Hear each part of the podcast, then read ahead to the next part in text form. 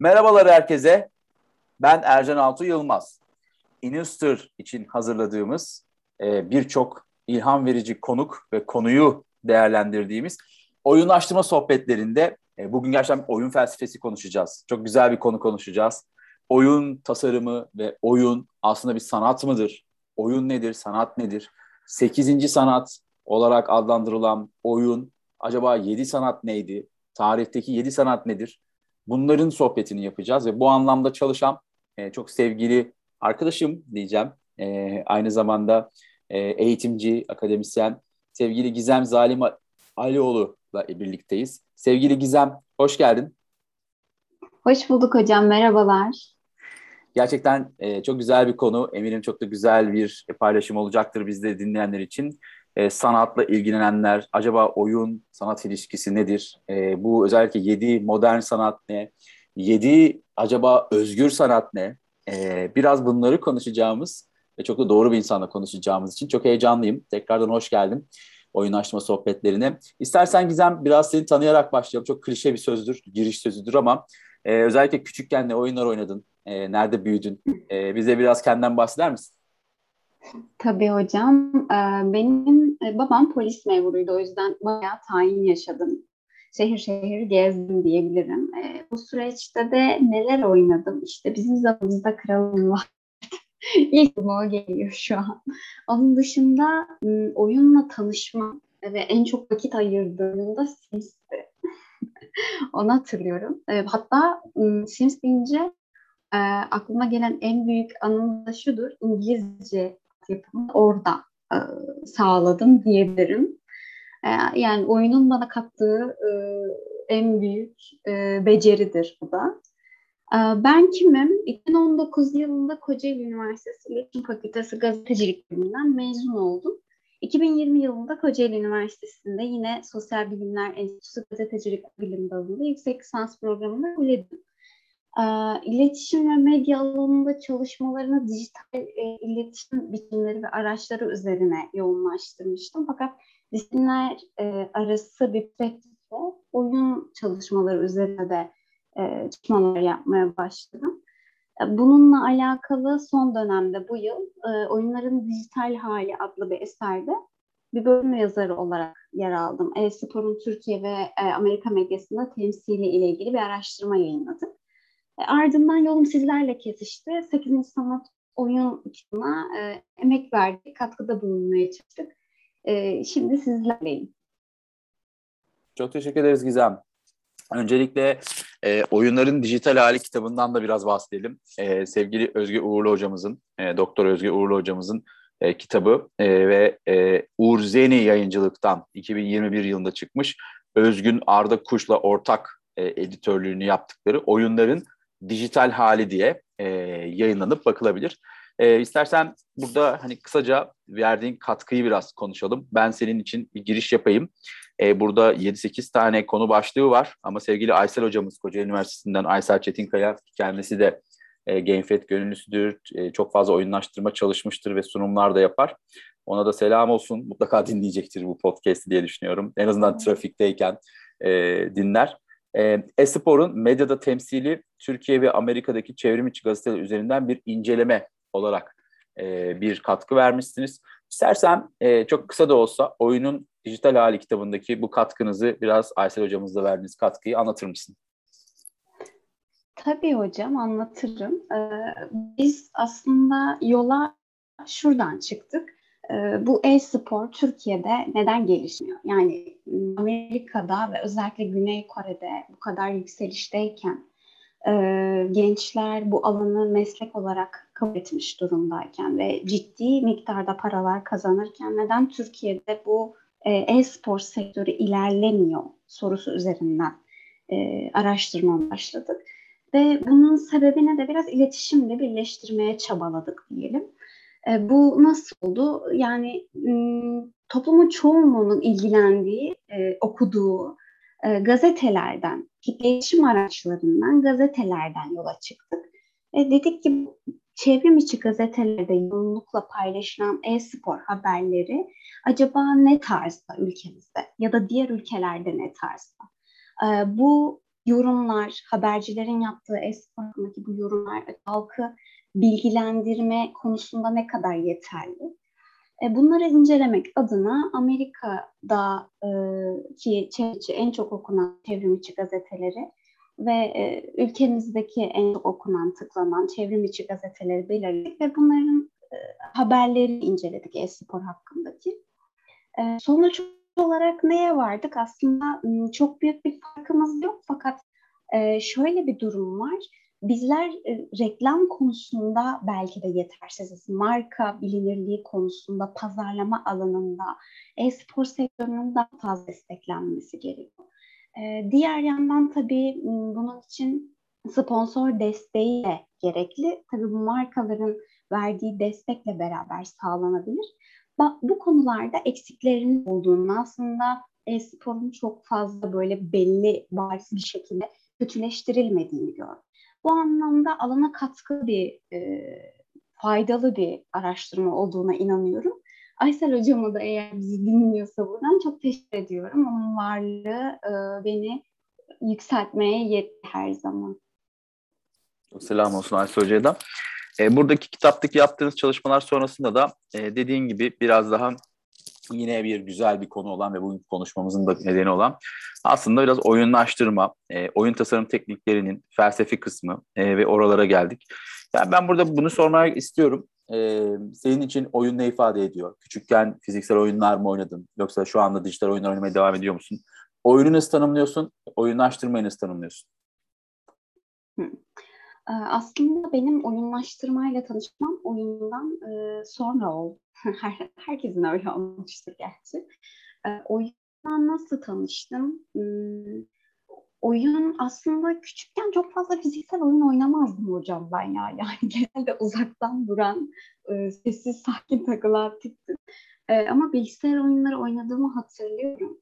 E, şimdi oyunlaştırmayla beraber tanıştığımda hani oyunu düşünüyorum ve o zaman bambaşka bir anlam e, olarak karşıma çıkıyor. Oyunlaştırmayla nasıl tanıştım? O da sizin vesilenizle oldu. Ben aslında GameFed'den e, gördüm ilk kez oyunlaştırma kavramını. GameFed'in sosyal medya hesabına rastlayarak gördüm. E, açıkça söyleyeyim hani merak edip araştırmamıştım. Fakat daha sonra sizin vesilenizle birlikte kitaplarınızı, ıı, sizi etkileyen düşünürlerin sözlerini e, vesaire e, okuyarak e, daha farklı, daha derin bir mevzu olduğuna kanaat getirdim. Yani şunu söyleyebilirim, bizler aslında hayatın içerisinde bir oyun oynuyoruz gitmeye başladı bana. E, kitabımızda da tam olarak bundan bahsediyoruz bence. E, kitapta da e, haşır neşir olduğum için de böyle düşünüyor olabilirim. E, oyun kendi kurgusuna çok benzer bir hikaye yaşıyoruz. E, bu nedenle oyunu aslında hayatımda ve hayatımda onun içinde çok farklı bir yere koymaya başladım.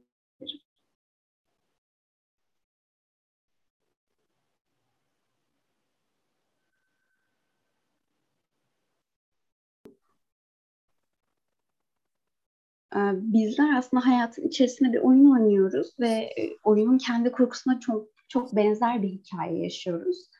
E, bu nedenle oyunun içine e, hayatımı ve hayatımın içinde oyunu çok büyük anlamda dahil ettim diyebilirim. E, hayat, dahil olduğunu da düşünüyorum. Hayat bir oyun aslında değil mi? E, yani bunu bir anlayabilmek, hayatın işte bir eğlenceyle yapılan e, bir deneyimler topluluğunu oldu görmek çok önemli. E, bu anlamda da işte oyun hayat ve sanat ilişkisini koymaya başladığımızda hep aklıma böyle heykel yapan bir e, hatta bu Kapadokya'daki heykel yapan e, bir bir sanatçı geliyor. Resim yapan ama böyle aktif bir şekilde çizen e, veya bir müzikle böyle kanter içinde uğraşan ya da işte bir e, spor salonunda bir hedefe uğraşmak için koşan e, insanlar geliyor. Bunların hepsi zaten akış içinde e, ve aslında oyun duygularını kullanıyorlar. E, bu anlamda da bence bir sanat icra ediyorlar çıkardıkları Yunan. İşte zanaat ve sanat farkı da burada çok öne çıkıyor. Zanaat biraz daha işte bir kapı kolu eğer sadece fonksiyonelse zanaat deniyor. E, ama işte biliyorsunuz sergilerde kapı kolları işte Osmanlı kapısı falan filan kapının kendisi e, artık bir sanat olabiliyor ve onu aslında sadece kapı amaçlı değil görsellik amaçlı, ilham almak amaçlı hatta belli bir tarzı takip etme, işte tarz ve trendleri takip etme amaçlı kullandığınızda aslında biraz daha sanata bağlanmış oluyorsunuz. Bu da bizim için mesela çok önemli bir konu. E, benim hissettiğim buradaki önemli konulardan bir tanesi yedi özgür sanat. Yedi özgür sanat ne demek? E, aslında bu orta çağdan itibaren okullarda verilen yedi tane ders ve bunların hepsi sanat disiplini aslında.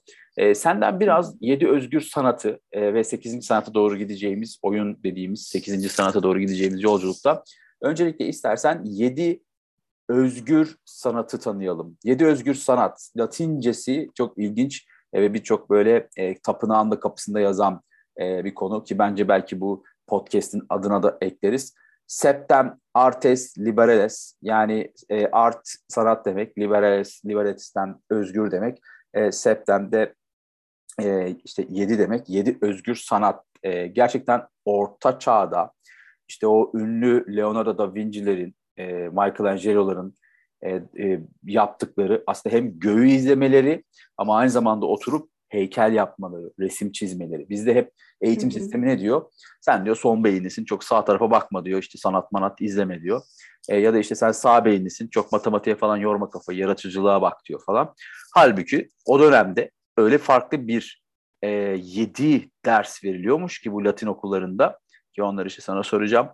E, çıkarttıkları ürünler hem matematik olarak tam bir altın oranda falan oluyor ama bir bak baktığınızda heykelde yani heykel öylesine yapılmış bir heykel değil. Ölçümlemeyle yapılmış.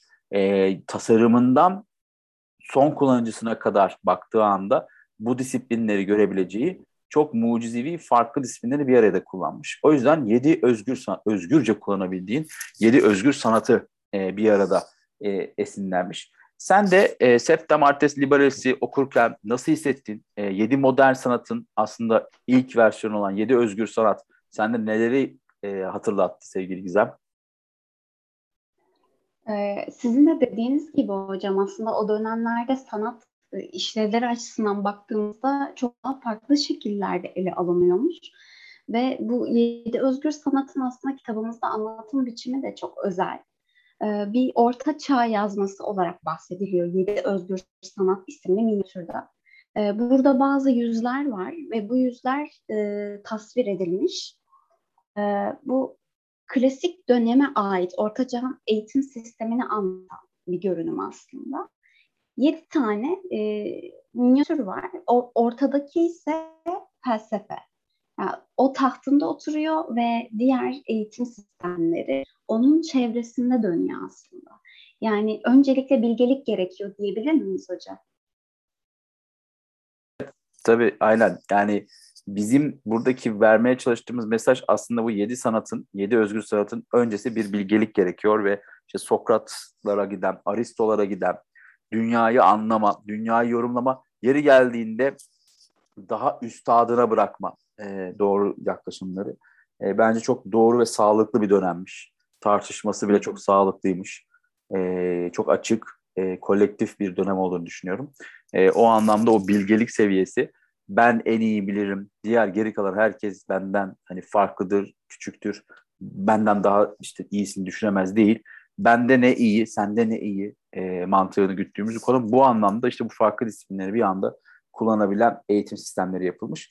Bu yedi özgür sanat sonradan yedi modern sanat olarak e, adlandırılıyor. Ki bunların içinde hep söylüyorum ben işte resim, heykel, müzik gibi aslında günümüzde de ders olarak verilen değil mi? Yani hem lisede, ortaokulda hem de üniversitede e, resim, müzik, beden eğitimi gibi konuları aslında yedi modern sanat denmiş. Ben hep merak ederdim. Hatta işte e, bildiğin gibi bazıları ikili kullanılıyor. Hani normalde ayırması lazım. E, ama yedi modern sanata denkleştirmeye çalışmışlar yapanlar iyi niyetle. Demişler ki biz sadece yedi tane isim alalım. Zaten yedi özgür sanat diye çok ciddi bir e, yaklaşım modeli var. Ama biz yedi modern sanat deyip o işte e, şarkı, türkü, resim gibi özellikleri alalım ve ders listemize koyalım. E, sen yedi modern sanatın herhangi biriyle ilgilendin mi? Özellikle e, yedi özgür sanattan yedi modern sanata geçişi nasıl değerlendiriyorsun? Hocam burada şuna değinmek gerekiyor. Yani yedi özgür sanatın kökleri zaten antik Yunan'da. Yani çok daha derin bilginin olduğu bir dönemden, felsefeden ve bilerek sanat icra etmekten bahsediyoruz.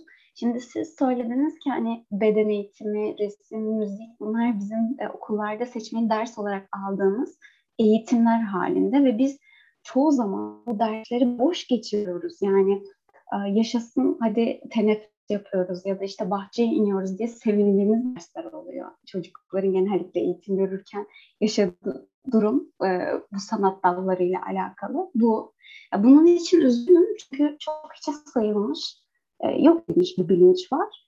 Aslında çok daha derin bir e, felsefe ve eğitim modelinden bahsettiğimiz algılamak gerekli. Yani bunlar e, her insan hayatında olması gereken e, sanat dalları diye düşünüyorum.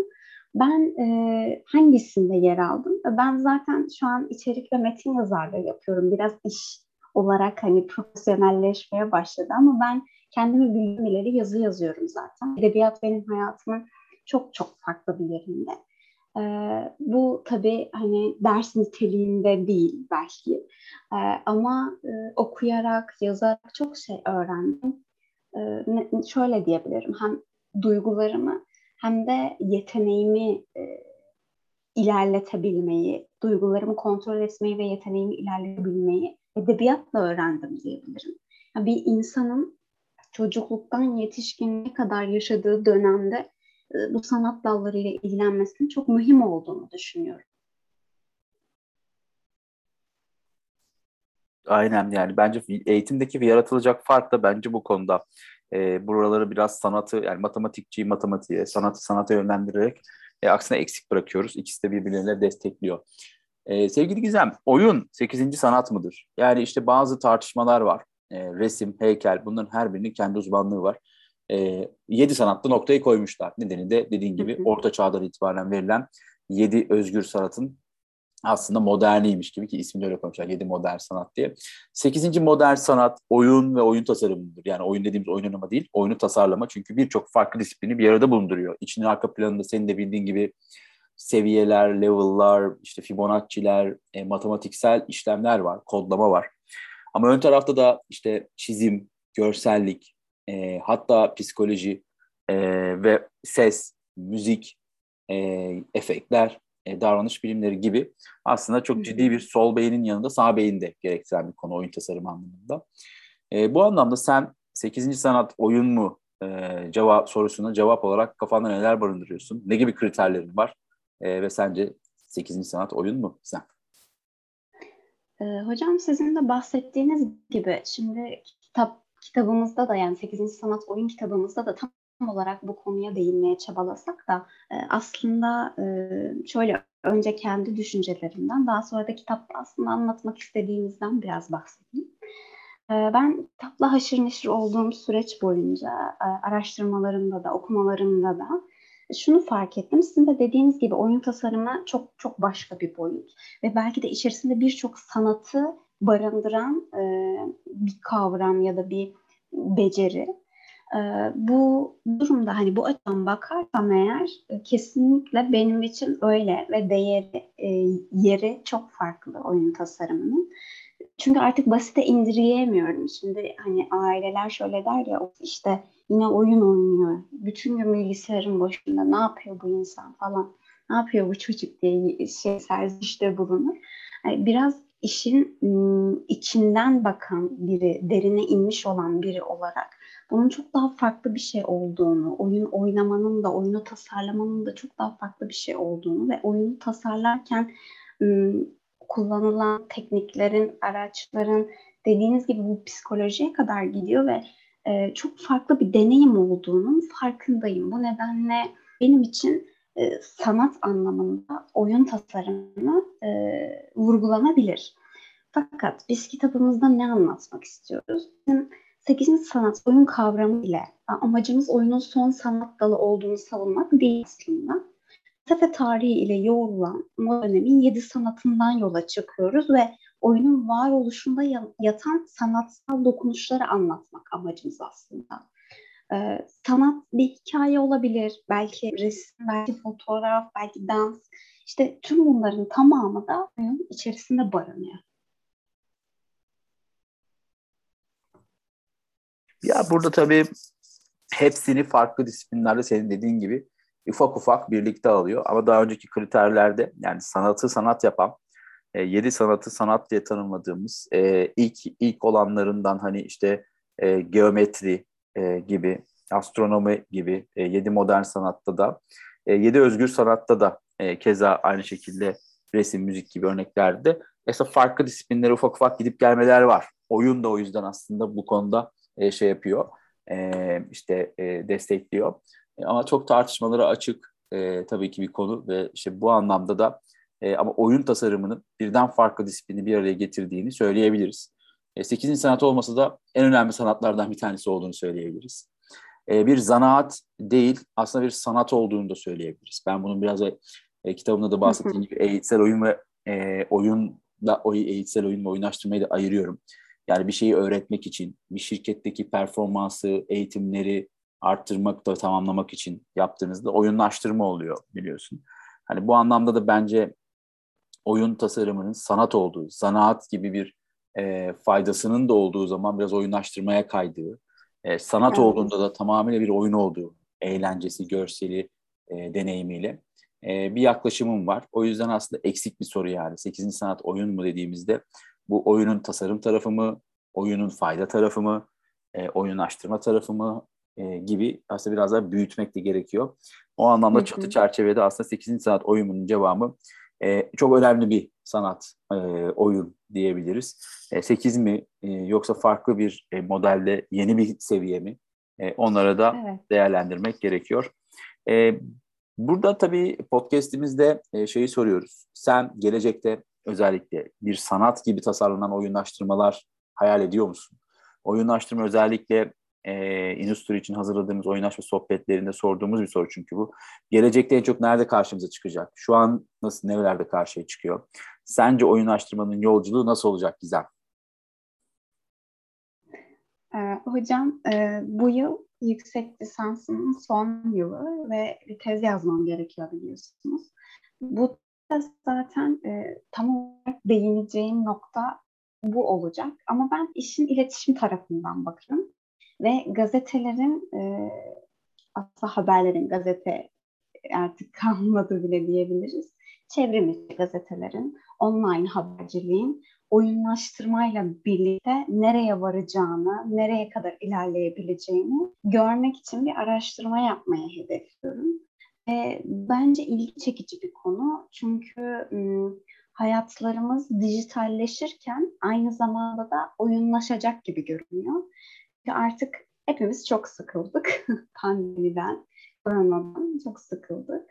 E, bu yüzden belki de rutinleşen hayatlarımıza bir eğlence getirmek için ciddi meseleleri de hem oyunlaştırmayla eğlenceli hale getirip hem de daha dijital bir e, platformda işleyebiliriz diye düşünüyorum. Çünkü oyunlaştırma e, gelecek vaat eden bir alan bence dijitale çok yakışıyor.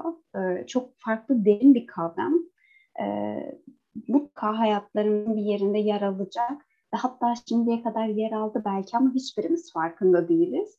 Buna dikkat etmek gerekiyor diye düşünüyorum. Yani aslında görmediğimiz oyunlaştırmalar var hayatımızda değil mi? Evet. Ya finans sistemleri, okullardaki notlamalar, e, hatta bu şirketlerde işte bir alışveriş yaparken sizi çağrı merkezine yönlendiren müşteri segmentleri, Bunların hepsi aslında birer evet, oyun. Kesinlikle. Hesaplamaları var, puan sistematikleri var. E, keza işte en son Eurovision müthiş bir puanlama sistemi. E, keza bir farklı e, sosyal medya uygulamalarındaki mekanikler. E, işte bu e, atıyorum görüldü sayısı, yok efendim e, retweet sayısı, yok işte e, bunun gibi bir sürü e, seri yapma falan gibi uygulamalar evet. var. Bunlar insanları motive ediyor. Çok ciddi anlamda da oyunlardan esinleniyor. E, ama aslında ben Oğuz Buruk hocamız var Finlandiya Temper Üniversitesi'nden. Onun güzel bir şeyi vardı. Yani oyunu tanımlamaya çalışmak hakikaten e, Brian Sutton Smith'in sözü oyun muğlaktır, tanımlamak da en büyük aptallıktır diye. E, Oğuz Hoca da diyor ki yani fırın bir fırını yakmaya çalışmak, bir kravatı takmaya çalışmak, bir kol saatini, ayakkabıyı bağlamak da biz oyun olarak adlandırıyoruz Finlandiya'da dedi. Benim hakikaten acayip kafam açılmış. Yani biz burada çünkü illa oyunu böyle bir puan hani bir davranış yaptığım ve puan aldığım bir şeymiş gibi görmeye çalışıyoruz. Onlar oyunlaştırmayı aslında fiziksel faaliyetlerimiz, bir bilgisayarı açış şeklimiz, e, bir saati takmak, hatta hatta yemek yemek, çatal bıçak gibi e, konulardan esinlenerek gidip dijital oyunları tasarlıyorlarmış. Yani e, çok çok ilham vericiydi. Hayatta oyunu tanımlamaya çalışmak çok zor. E, hayat bir oyun gibi çünkü. E, bu anlamda da bu e, podcast bu hayatımızdaki e, önemli bir puan kazandığımız ve rozetimiz olacağı bir adımdı Gizem. Bu e, adımı beraber attığımız için çok mutluyum. Çok teşekkür ediyorum. E, son söz olarak sana hayatımızda e, oyuna ve oyunlaştırmaya vereceğim mesaja, 8. sanat oyun felsefesine verdiğin katkı için de çok teşekkür ederek son sözü sana bırakıyorum. Ee, davet ettiğiniz için çok teşekkür ediyorum. Bana da burada yer verdiğiniz için. Sizinle tanışmak ayrı bir keyif, çalışmak çok çok farklı bir deneyimdi. Zaten sizinle tanışmak, çalışmak zaten bir oyunlaştırmaydı benim için. Ee, burada yer aldığım için çok mutluyum. Çok teşekkür ediyorum hepinize. Ben de çok teşekkür ediyorum Gizemciğim katkın için. İnşallah güzel günlerde, sağlıklı günlerde görüşmek üzere diliyorum. Ee, bizi dinleyen, bu podcast'i dinleyen, belki aylar sonra, yıllar sonra dinleyenler için de eminim 8. Sanat Oyun diye yazaraktan hem bizim kitabımıza hem makalelerimize hem de hem sevgili Gizem Zalim Alioğlu'nun sosyal medyalarına hem de bizim Ercan Altuymaz olarak benim e, 8. Sanat Oyun'la ilgili paylaşımlarıma ulaşabileceklerdir. İlham almanız dileğiyle diyorum. Çok teşekkür ediyorum herkese. Bir sonraki Industry için hazırladığımız podcastlerde, oyunlaşma sohbetlerinde görüşmek üzere.